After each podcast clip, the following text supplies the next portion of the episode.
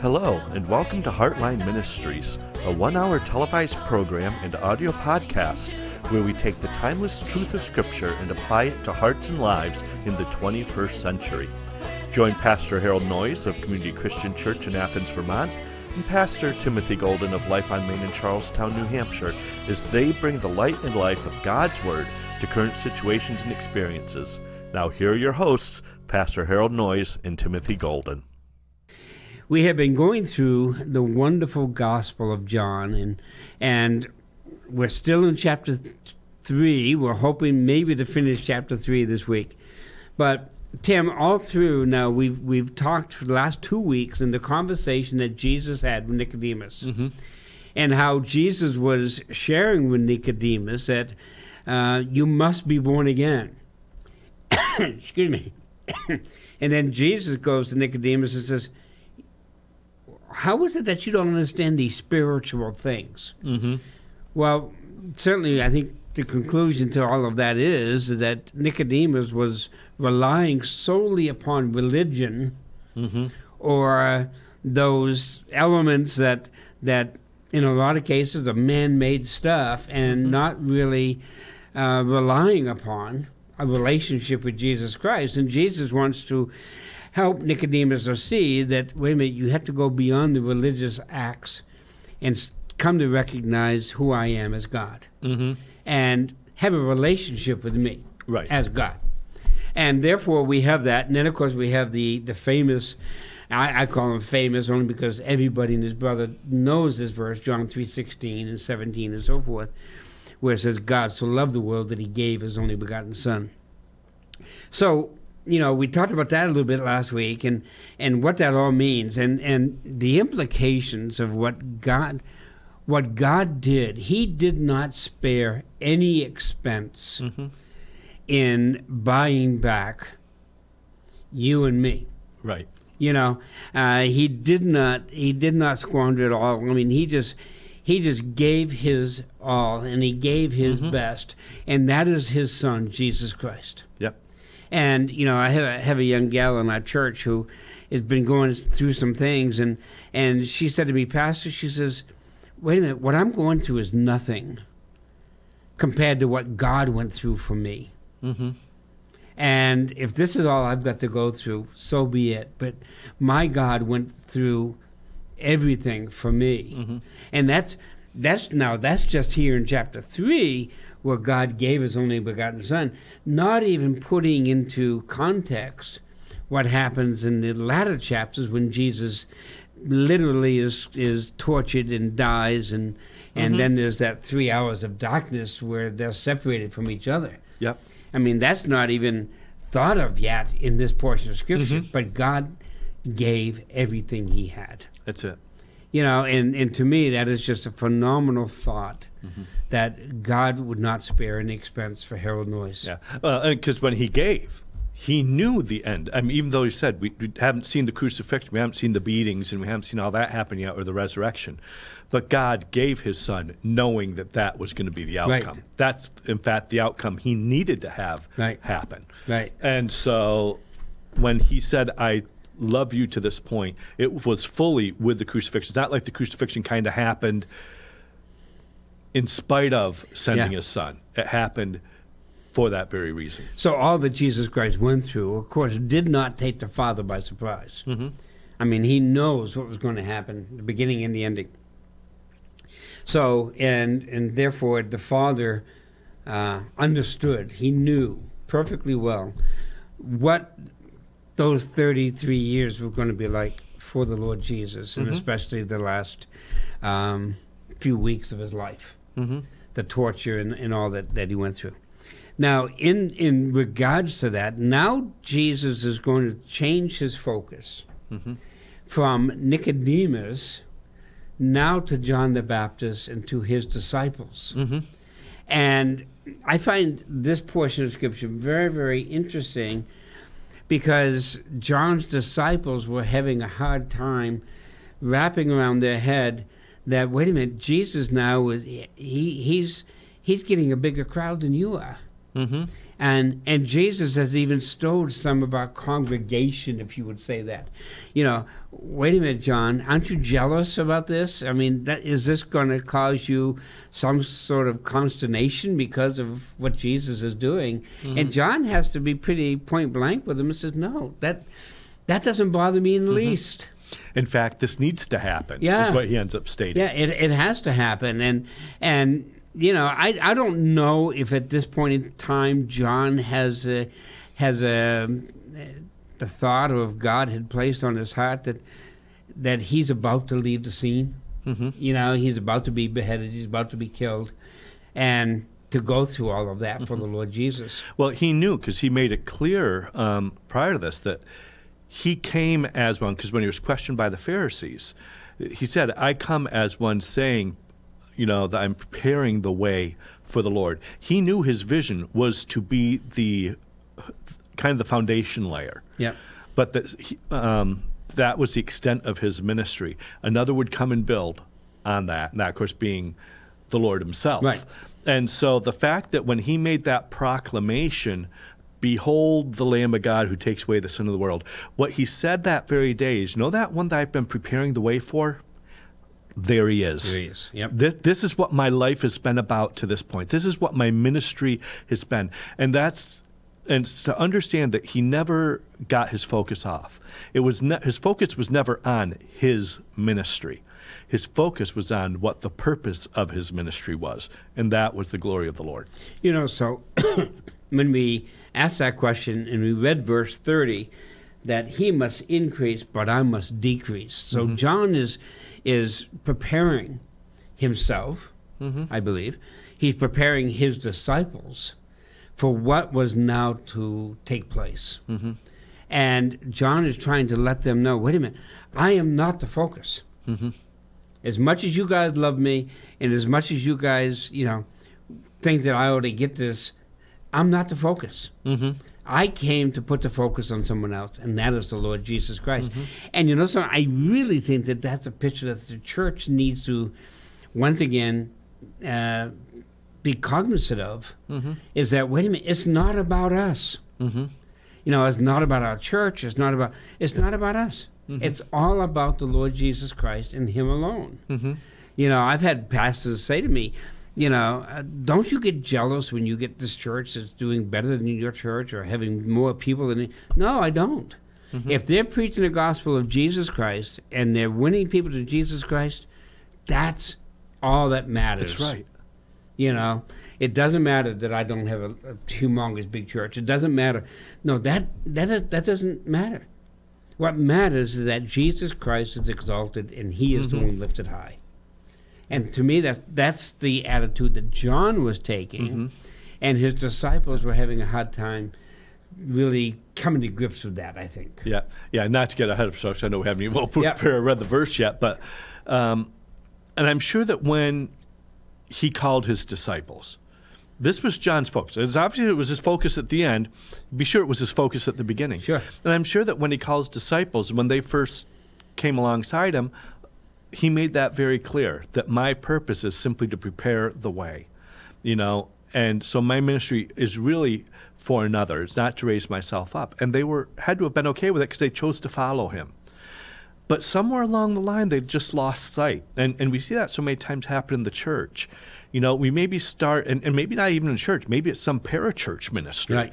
that, that we're involved in, where our focus starts on the right premise. But somewhere along the line, we begin to take ownership of it. Like the ministry is about me, or Yeah. the ministry is about what I'm achieving. It's like, no, you're, and, and this is what he's bringing them back to. You've got to remember that what was uh, first our focus is still our focus. You've just simply lost focus. So let me put, let me get your eyes corrected again. This is about him. It's never been about us. You know, that's what I like uh, when I read through Scripture. You know, I, I know thoroughly well that God says that we are in a partnership, but I'm a silent partner. Mm-hmm. You know, He is the focus. I like He is the main thing.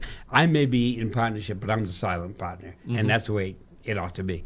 All right, we need to open in prayer, and then I'm going to have Tim read to us verses 22 to 36, and then we'll have our discussion about that. So, Father God, we thank you so much once again for this wonderful book of John Father God, the the teaching that that John does through the power of the Holy Spirit to lead us and help us. So, Father God, help us to understand that Jesus Christ must increase in our life, and as He increases, we must decrease. Mm-hmm. So, Father God, open our eyes, open the eyes of the listeners and people who are watching. Open Tim's and my heart and my our eyes that we proclaim the word of God purely. So, Father, we thank you so much in the name of Christ. Amen. Amen. So, starting at verse 22. After this, Jesus and his disciples went out into the Judean countryside, where he spent some time with them and baptized. Now, John also was baptizing at Aenon near Salim, because there was, was plenty of water, and people were constantly coming to be baptized. This was before John was put in prison. An argument developed between some of John's disciples and a certain Jew over the matter of ceremonial washing. They came to John and said to him, Rabbi, that man who was with you on the other side of the Jordan, the one you testified about, well, he is baptizing and everyone is going to him. To this John replied, A man can receive only what is given him from heaven. You yourselves can testify that I said, I am not the Christ, but I am sent ahead of him. The bride belongs to the bridegroom. The friend who attends the bridegroom waits and listens for him, and is full of joy when he hears the bridegroom's voice. That joy is mine, and it is now complete. He must become greater, I must become less. The one who comes from above is above all. The one who is from the earth belongs to the earth and speaks as one from the earth. The one who comes from heaven is above all. He testifies to what he has seen and heard, but no one accepts his testimony. The man who has accepted it has certified that God is truthful. For the one whom God has sent speaks the words of God, for God gives the Spirit without limit. The Father loves the Son and has placed everything in his hands. Whoever believes in the Son has eternal life, but whoever rejects the Son will not see life, for God's wrath remains on him. Well, what a I don't know, powerful portion of Scripture. And once again, we say that every week, every time we get into the Word of God. Uh-huh. It's powerful because all the Word of God is. But to, to now to to switch gears, if you will, from mm-hmm. Jesus talking to a religious leader, Nicodemus, to now Jesus' disciples and John's disciples, you know, they're they're looking at things and saying, "Wait a minute." you know what's happening how come mm-hmm. john's ministry seems to be fading and jesus ministry seems to be expanding mm-hmm. well that's exactly what john knew was going to have to happen yeah you know so i mean there's, there's absolutely no discrepancy at all in, all, in mm-hmm. any of this so in verse 22 whenever you read the words after these things what, all that simply means is what you go back to the beginning of the chapter where Jesus is talking to Nicodemus and saying, okay, when he got done talking to Nicodemus, mm-hmm. he left and he continued his journey into uh, Judea, you know, into the land of Judea. Mm-hmm. And there were certain things he had to take care of. But, but the thing is, is okay, from here, now he's gone here, and this is what he's doing. You mm-hmm. know, so that's what he means by after these things, and and and you know, and you have the same thing in Paul's writings, you know, when you have the therefores. Mm-hmm. You know, what, what do you do? You go back to the scripture before and see what it's there for, right? Right. So you do that, and, and that's exactly what, what John is doing here for us. Mm-hmm. This is what Jesus did. However, that has now been completed. Now he's going further on into his ministry. Mm-hmm. So after these things, came Jesus and his disciples unto the land of Judea and there he tarried with them and baptized. Now, the indication certainly for us is this: is that Jesus himself uh, did very little baptism, if any. Um, verse 2 of chapter 4 says, Though Jesus himself baptized not, but his disciples. Mm-hmm. So, is there a problem with us saying that Jesus was there his, with his disciples into the land of Judah, and there he waited for them or watched them and baptized. Mm-hmm. No, I think what it is, he watched them baptize. Mm-hmm. You know, um, Jesus was was there. he gave the instructions and and people trusted in him and then his disciples took them out into the water and he they baptized them Yep. Does not necessarily mean that Jesus did the baptizing. So there is no discrepancy Mm-hmm. between this verse and verse 2 of chapter 4. Exactly. And you think about who some who were some of these disciples. They were disciples who were with John. Yep. that John now had sent ahead, right? Right. And, and so this is what they learned. This is what they knew. And Jesus validated that within them. And because it was a work of righteousness. That's why Jesus himself was baptized, right? To fulfill all works of righteousness, he said. And so he, he didn't, it, he was never about saying that what John did was wrong, nor that it was obsolete, but that now this is a good thing, but this is not what I'm coming to do myself Right. personally. I I will give credence for that, and, and I will even have my disciples do this because it is good and it is right to do. But the reason I am here is for something even greater. They will now baptize not just a baptism of repentance, but they're baptizing in the name of the Lord Jesus. In fact, we see this even after the resurrection as you read through the book of Acts. They continued to go about baptizing, Right. but they baptized in the name of Jesus, it will say. It's not just they baptized with water. And so it's seeing that this is still continuing on, but Jesus saw his role as different. And it was. And even John identified that because he told the Pharisees, What? I baptize with water, but he who comes after me will baptize you with fire Right. and baptize you with the Holy Spirit. So, You know, one of the things that I see here, and, and I don't want to get into a great controversy on this, is that certainly it is implied in these verses that these are adults, or those who are able to make a decision, were baptized. yeah. You know, um, certainly we have groups and denominations that baptize infants and so forth, but I just don't see that in Scripture. This is someone who has made a conscious effort mm-hmm. to hear Christ out and believe who mm-hmm. Jesus Christ is. Well, you look at John's message. What was it? He said, Repent and be baptized. Right. Right. So the real act first, it, it wasn't about a baptism. It wasn't about a ceremonial rite. He said this. He said, First, repent. Well, how do you repent unless you've reached some level of age of accountability where you understand right is wrong, wrong is right? Yep. And um, Yep. and again, we- we're not told they're they're just adults. They could have been just adults, but they were definitely at that age of accountability where, Right, where they exactly, could understand um, what it was they were doing. But the point was, your main role is you you repent. Oh, and as a sign of that repentance, be baptized Right. right? And, and so this is why Jesus said it's you know I need to fulfill this act of righteousness. It's not that he needed to repent, but as a sign of his surrender to the will of the Father, because that's what repentance ultimately is, is it not? But that's why Jesus came in obedience to the will of the Father. He didn't have to repent, but he was doing what repentance was meant to bring about. So that's why he went ahead and was baptized to reveal to everybody that I am about the will of my Father. So, baptism, then, if I understand it correctly, baptism then is a statement that a person is making publicly mm-hmm. about what God has now done inwardly mm-hmm. in my heart. Um, and why was it important for these people to be baptized? Remember, who were they following before Jesus came? Hmm. They were following the Pharisaical law. They were following all the religious rites and all mm-hmm. these other things. And now what they were doing is they were saying, wait a minute, the Messiah has come. I'm going to follow him and do what he says.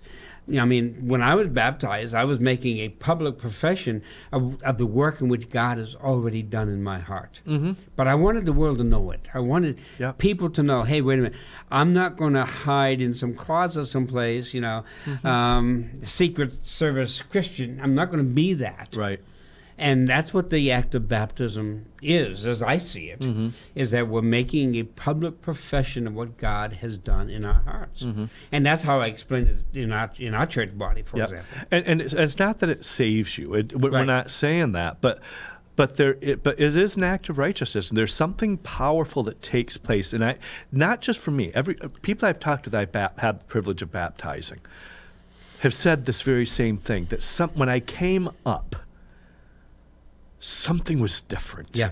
Yep. You know, and it's not that I wasn't saved before, you know, I was, but there's something fresh about God's move in my life. And and I remember the same thing. I, mean, I accepted Christ when I was like five and a half years old. You know, so to the best that a five and a half year old can understand salvation, Right.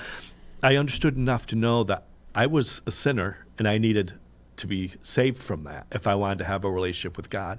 And God did that. The church I was part of, though, wouldn't let me be baptized until I was 12. Yep. You know, because that was seen as that year of accountability. accountability, You yep. know? And so I wanted to be, man, I, I was getting the aching when I was 10 to that I, I needed to do this. But they're like, no, we need to wait. And, and so, but when I ca- came to be 12 years old, man, there we were in uh, Beaver Falls, New York, down at the edge of Beaver Lake. Yep. And I got to go and know it, and I can remember that day like it was yesterday. And I remember going in, and I remember again making that again publicly that profession of faith for all to hear. Not that people didn't already see it in my life, but I needed to to Yeah. make it very clear. This is what I'm about, and I want to die to myself and be risen with him. You know, much as that symbolism of the going under and coming back up, which is why I'm all about immersion and not the sprinkle. Exactly. Not that there's not times that you maybe have to do a sprinkle if people are physically incapable of doing it, but if at all possible, be immersed because it really carries the full picture. And when, I remember as I was coming up, something felt different. Something, something changed. Yep, yep. You know, it wasn't just a feeling. Something truly changed in me. And I don't know if it was just kind of like what Jesus experienced of God just looking down Yep. and saying, This is my beloved. Yep, You know? yep. And uh, though it wasn't an audible thing. Right, right. But, No but there's just that. down upon you. Right. But there's just that sense of how pleased God was in that Yeah, moment. yeah, and I think that that is to me that is a big part of it. Is Mm-hmm. is you, I'm doing this and God is pleased. Mm-hmm. You know, He's pleased with this this step of faith I Mm-hmm. am taking. This act of taking this step and no longer being ashamed Mm-hmm. or not being ashamed of letting the world know I am a follower of Jesus Christ. Mm-hmm. It's very interesting, Tim, in verse 23, where it does say that John was baptizing.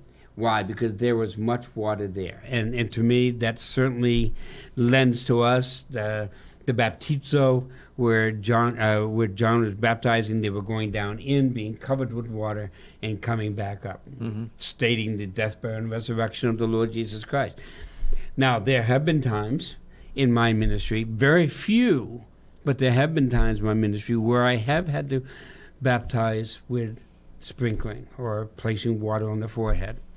Um, one, because a person was not able to walk into, and we told them we would carry them in, but they really didn't want to do that. So I did during a baptism time, went up and baptized them that way. There's times I've done that, but it wasn't because of of uh, you know our ritual or anything, but that's just simply what they felt comfortable with, and, and and I did it knowing their profession of faith, and they did it during a a um, water baptism time, so they were there rejoicing with them, but they just could not do it. My mother-in-law was the same way; she was deathly afraid of water. Mm-hmm. So she had been baptized by sprinkling.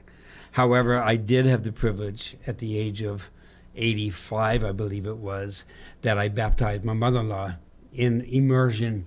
And she just, and when she came up out she said, I don't know why I didn't do this earlier, you know, because she was just so excited about what she had mm-hmm.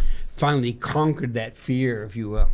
But what we certainly believe in baptism by immersion, with baptism being buried in the water and coming up mm-hmm. out of the water, as in the resurrection of the Lord Jesus Christ, the new birth, the new life, the new mm-hmm. power that God has given to us. So we certainly believe in that, and that is, uh, I think, what John is- saying to us in verse 23.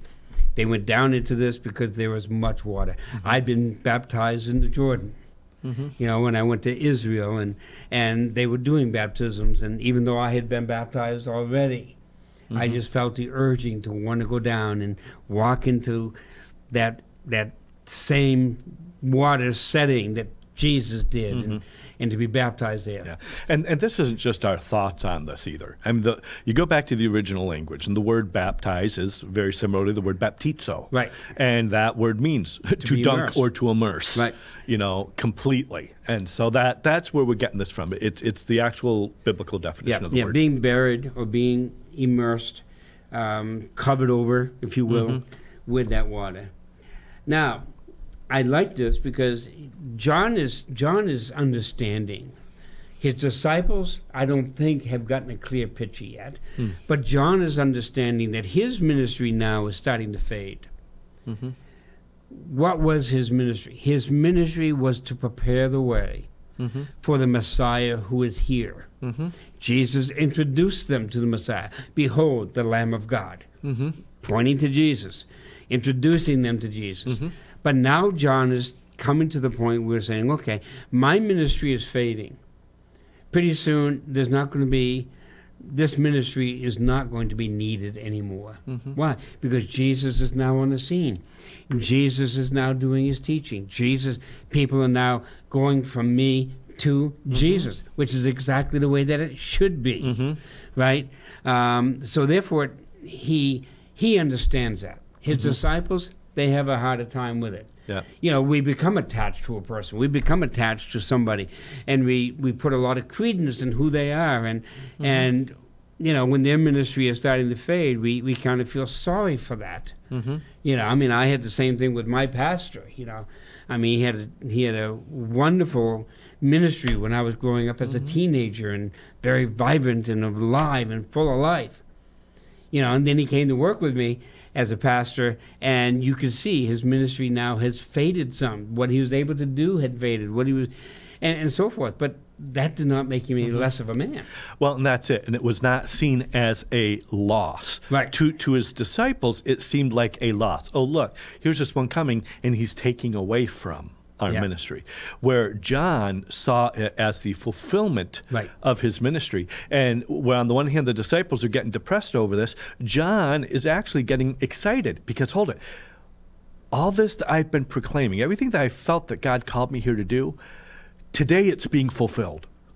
I, I've done. I've, you know, I, I think he almost had in the sense as he's communicating with his disciples here, much like we see with Paul in his last prison letter, when he ended up saying, you know what? I've run the race. I finished. I fought the good fight. Yeah. You know, I've kept the faith through all this. And, and there was a sense of victory Yep. as he was crossing the finish line. And I think, and, and I'm hearing this from John, you know, this aspect of becoming less, it's like, I have finished the race, but you know what? His is just beginning, right. you know? And unless I finish mine, his can't begin Yeah. like it needs exactly. to. And, and so there's got to be this trade off. There's got to be this passing of the baton that needs to happen. That's the point I was just going to make. Can you imagine, though? I mean, I just trying to play, visualize in my mind the passing of the baton from John the Baptist to the Messiah. Mm. You know, I so wait a minute, who am I passing the baton off to him? You know, but that's exactly what John did. Yep. You know, uh, it's now time for the fulfillment to come Mm-hmm. and Jesus to be revealed and and and followed. And and John is saying, hey, I don't mind taking a back seat to that. Right. You know, I just don't. And therefore, we see that. We find in verse 24 that John knew that he was ruffling some feathers Mm. and that the religious sect, the Pharisees, were not happy with him. Certainly, the government was not all that happy with him. So, what's going to happen? Well, certainly, John knew that there was going to time, be, be a time that he was going to be thrown in prison. Mm-hmm. He understood that Yep. you know, um, just to give you a little hint, and, and we're going to see that a little bit later, but just to give you a little hint, I mean, John, being the man that he was, was not afraid to ruffle feathers. Right. I mean, that was part of his ministry. Mm-hmm. And he was not afraid to stand up for what he believed in. And certainly he knew he was going to get in trouble because he had to go see Herod. And what did he have to do to, with Herod? Mm-hmm. He had to tell Herod he was a sinner Yep. and he had to explain to Herod what he was doing wrong. And that did not make Herod very happy. It certainly made Herod's new wife very unhappy. And, you know, he lost his head over the deal. But, you know, so John knew. John knew that, that his time was coming to an end, Mm-hmm. you know, and that he was going to have to face these things. Mm-hmm. And and therefore, I think that's why the apostle John writes to us in verse 24. For John was not yet, to me, that is Mhm. emphasis, not yet, meaning he will be soon cast into prison. Mm-hmm. You know, despite and- what was happening at the moment. Yeah. Because I love this aspect that it said there that you know they were both bapt. You know, um, Jesus and his disciples were baptizing, and John was baptized because it said people were constantly coming. Yeah. To be baptized, kind of almost sounds like the Asbury thing. Yeah, yeah, really. you know, there, there was a type of No revival it. happening. It, it was just continual. It was just going on and on. There was no relief. It's like he, he got up and he was baptized. He went to bed. He was baptizing, Yeah. right? And so you've got this incredible picture of some pretty awesome things taking place. But then on the heels of this, like, but yet, let's rem- be aware that there will become there is going to be some adversity that's going to come down Right. the road, Right. Where he will be put in prison. But like I said, he's he didn't see that necessarily as a bad thing. You know, I, I can't help but think of that scripture verse: "To whom much was given, much is required." Mm-hmm. And certainly, the the ministry of John the Baptist, he was given awesome responsibility mm-hmm. to introduce to the world, to introduce to Galilee and Judea this Messiah. So that certainly there was going to be something that was going to be very costly in his life, and it ended up being his life. But you know, but I think that's the way that we need to see it. Is it, the more we, we are willing to stand up for Jesus Christ, the more we understand there's going to be adversity there. Mm-hmm. You know, now the devil is not going to take it laying down. Mm-hmm. Um, those who oppose you are not going to take it laying down. Right. It's going to cost you something.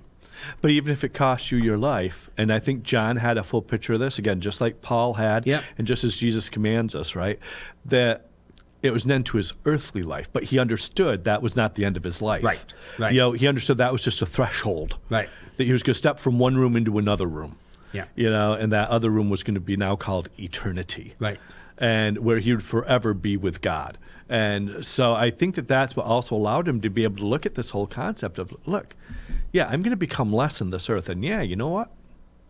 It might not go well for me in the end. He Yeah. may have had that. God, maybe God gave him that vision. I don't know. But, but again, regardless of whether it was or not, he saw it as just part of the process Yeah. of him being able to come to the fullness of everything God had for him. You know, and I think that that's where we, as believers today, we in Christendom today, really need to to put our focus. Is, you know, it's not about me. It's about Jesus Christ. It's not about who I am or what I do. It's all about Him. Mm-hmm. And if that's going to cost me, so it's going to cost me. Right. You know, but in retrospect, what it is costing me is nothing compared to what it cost him. Mm-hmm. And as long as I can keep that in my mind, Mm-hmm. that wait a minute, the cost for me is nothing Mm-hmm. compared to the cost that it cost God the Father and certainly eventually God the Son. Yeah. But here's the interesting thing, though, too, is this concept of becoming less so that he might become more. You know, we need to always be dying to ourselves so that, you know, he becomes more and more uh, revealed in and through our lives. But, but here's the, the other end of the whole story is we don't have to become less because the truth of the matter is if you come to Christ, you're already dead. Yep. You know, Paul said this I am crucified with Christ, yet no longer I that live, but Christ lives in me. And it's understanding that when you make a profession of faith, when you choose to give your heart over to Him, you choose to let Him be Lord of your life, you more or less are at that point. As we symbolize through baptism, we are dying to ourselves, right? We really are now nothing, right? Everything that we do, everything that we live from this point on is all about Him by being baptized, by, by make that profession of faith, we are saying, I choose to not only become less, I, I choose to become nothing Right. so that he can become everything. Yeah. Yeah, I think Zach Williams has a song um, that that basically the title of it and the lyrics to it is "Less of me and more of Him," Mm-hmm.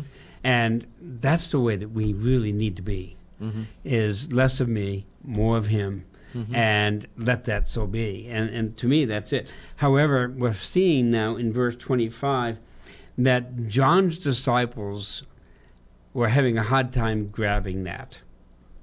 You know, because you find in verse 25, and there arose a question between some of John's disciples and the Jews who are purifying. You know, and therefore, you know, what are they saying is, wait a minute, you know, is this a holy water? Is this, you know, I mean, you're going down the Jordan and, you know, that's got mud and dirt and how is that how is that going to take care, take place of this purification that the Jews or even the Pharisees were Mm-hmm. were implementing? And you know, so they had a question: How is this purification? How is this? What is this doing? They were looking at the outward, Mm-hmm. and God was looking where? At the inward, Mm-hmm. and that is the key. You know, it's it's Yep. got to be. God works from the inside out. Mm-hmm. We as human beings tend to work from the outside in. Mm-hmm.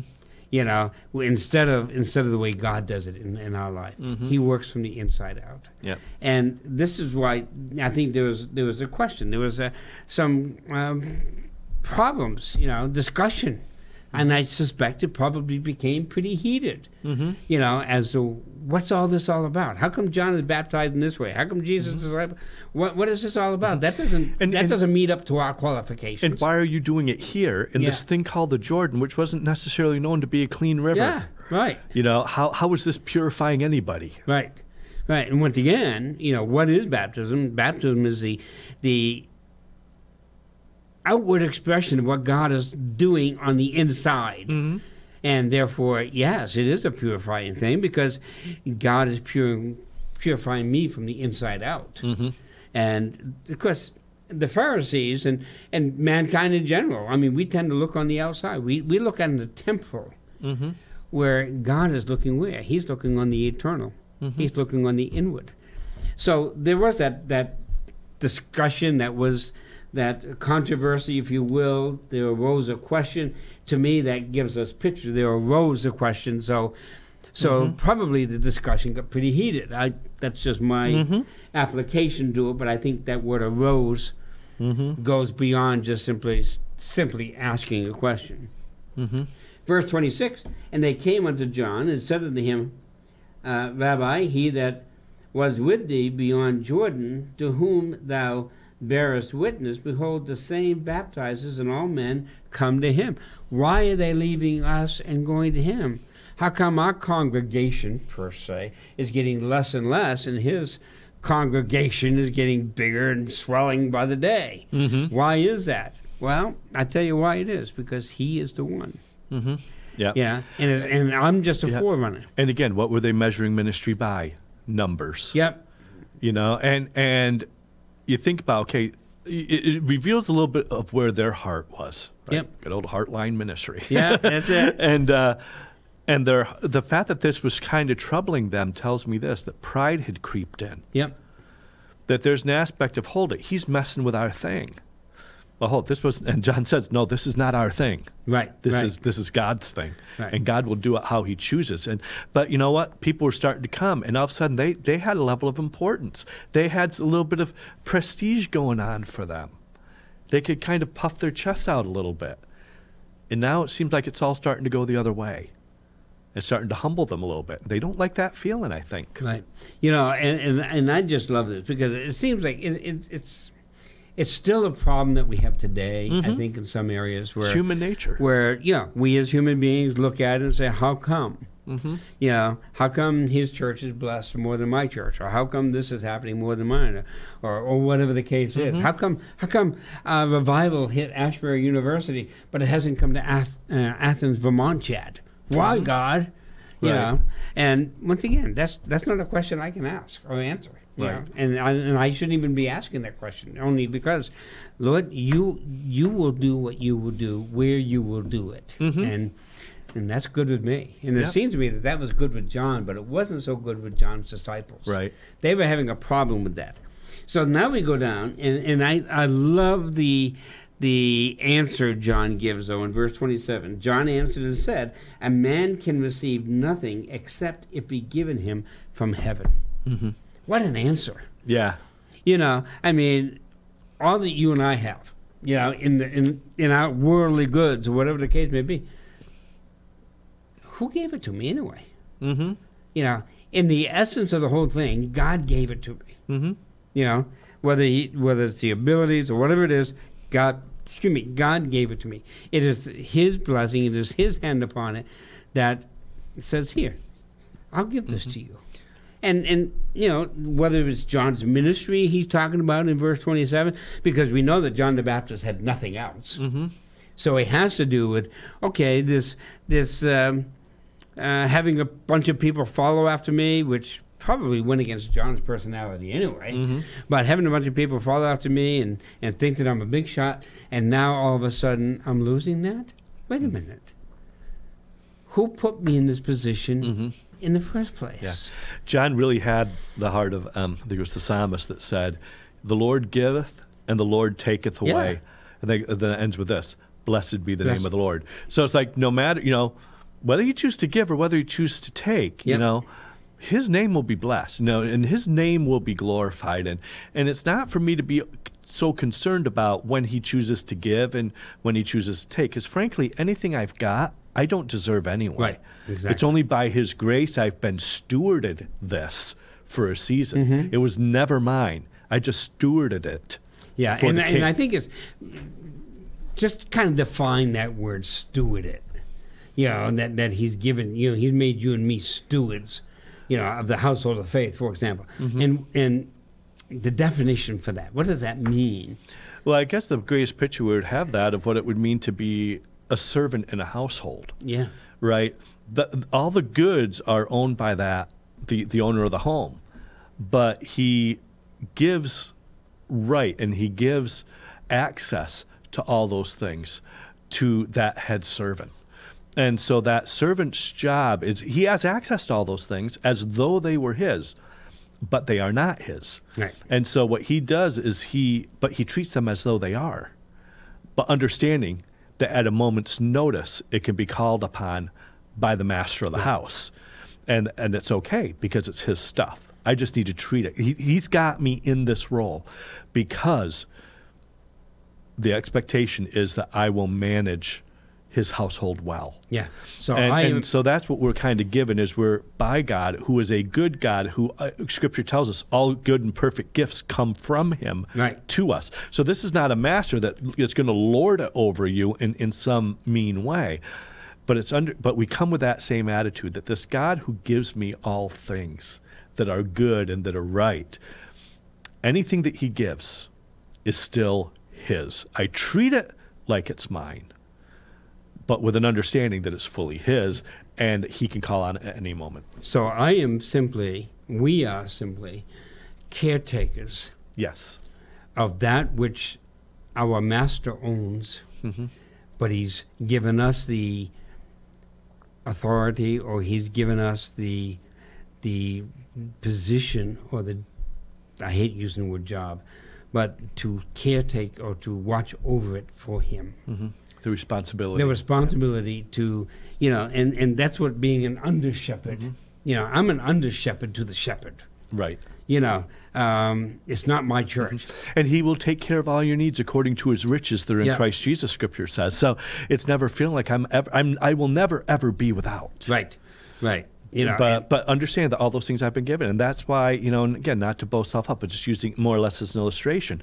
That's why there's been times in the course of my our ministry where, you know what, we had two cars, and there was a point in time where all of a sudden this person over here didn't have one. God said, "I want you to let them use their use that car as long as they need it." Yep. And you know what? Walked over to them, handed them the keys, and the look was like, "What?" It's like it's not mine. It's the Lord's. He only allows me to steward it for now. Yep. That's why our home, on many occasions, has been a place where others have stayed from time to time, Right. as the Lord reveals to us. So don't, come knocking on my door. Think we're just going to give you a place to stay, you know. But because we minister by revelation from God, not not necessarily by need. And but there's been more, probably. 60% of our time that my wife and I have been married, we've had somebody living with us, it seems. Hmm. But why? Because that's not our house. Right. We are called to steward it. And if God says, I want so and so to to reside with you for a while, well, okay, God, we'll do that. You know?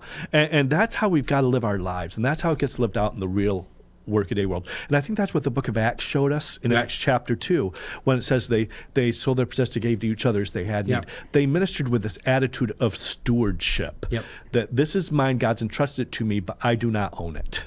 Yeah, I, I like the picture of the community or communing. Mm-hmm. You know, where we get our word communion, Yep. being in fellowship of saying, "Look, I'm going to give you this. Mm-hmm. I'm going to share it with you."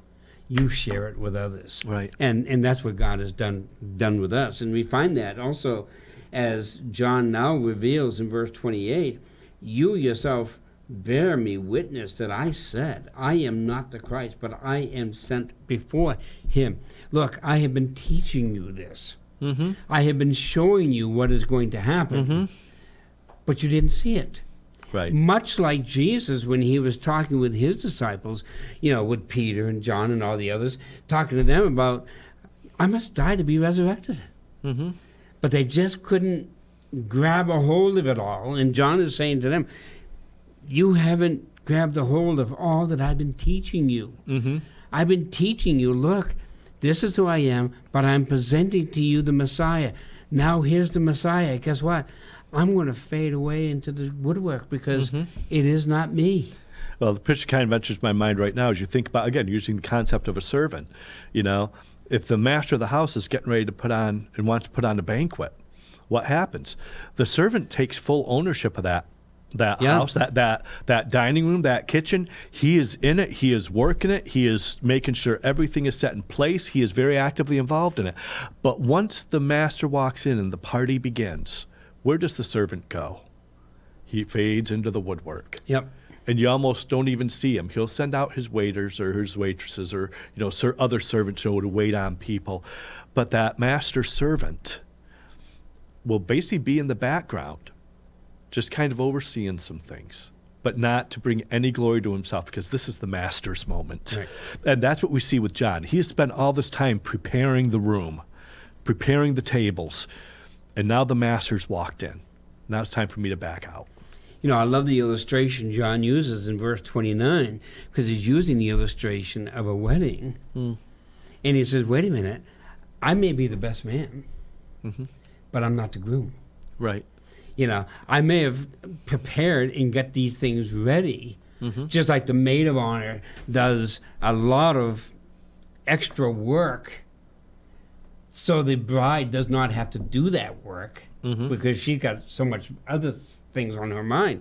You know, so the, the maid of honor, I mean, she, she does, but then she fades in the background as the bride is walking down the aisle. Mm-hmm. Now the maid of honor goes first, but guess what?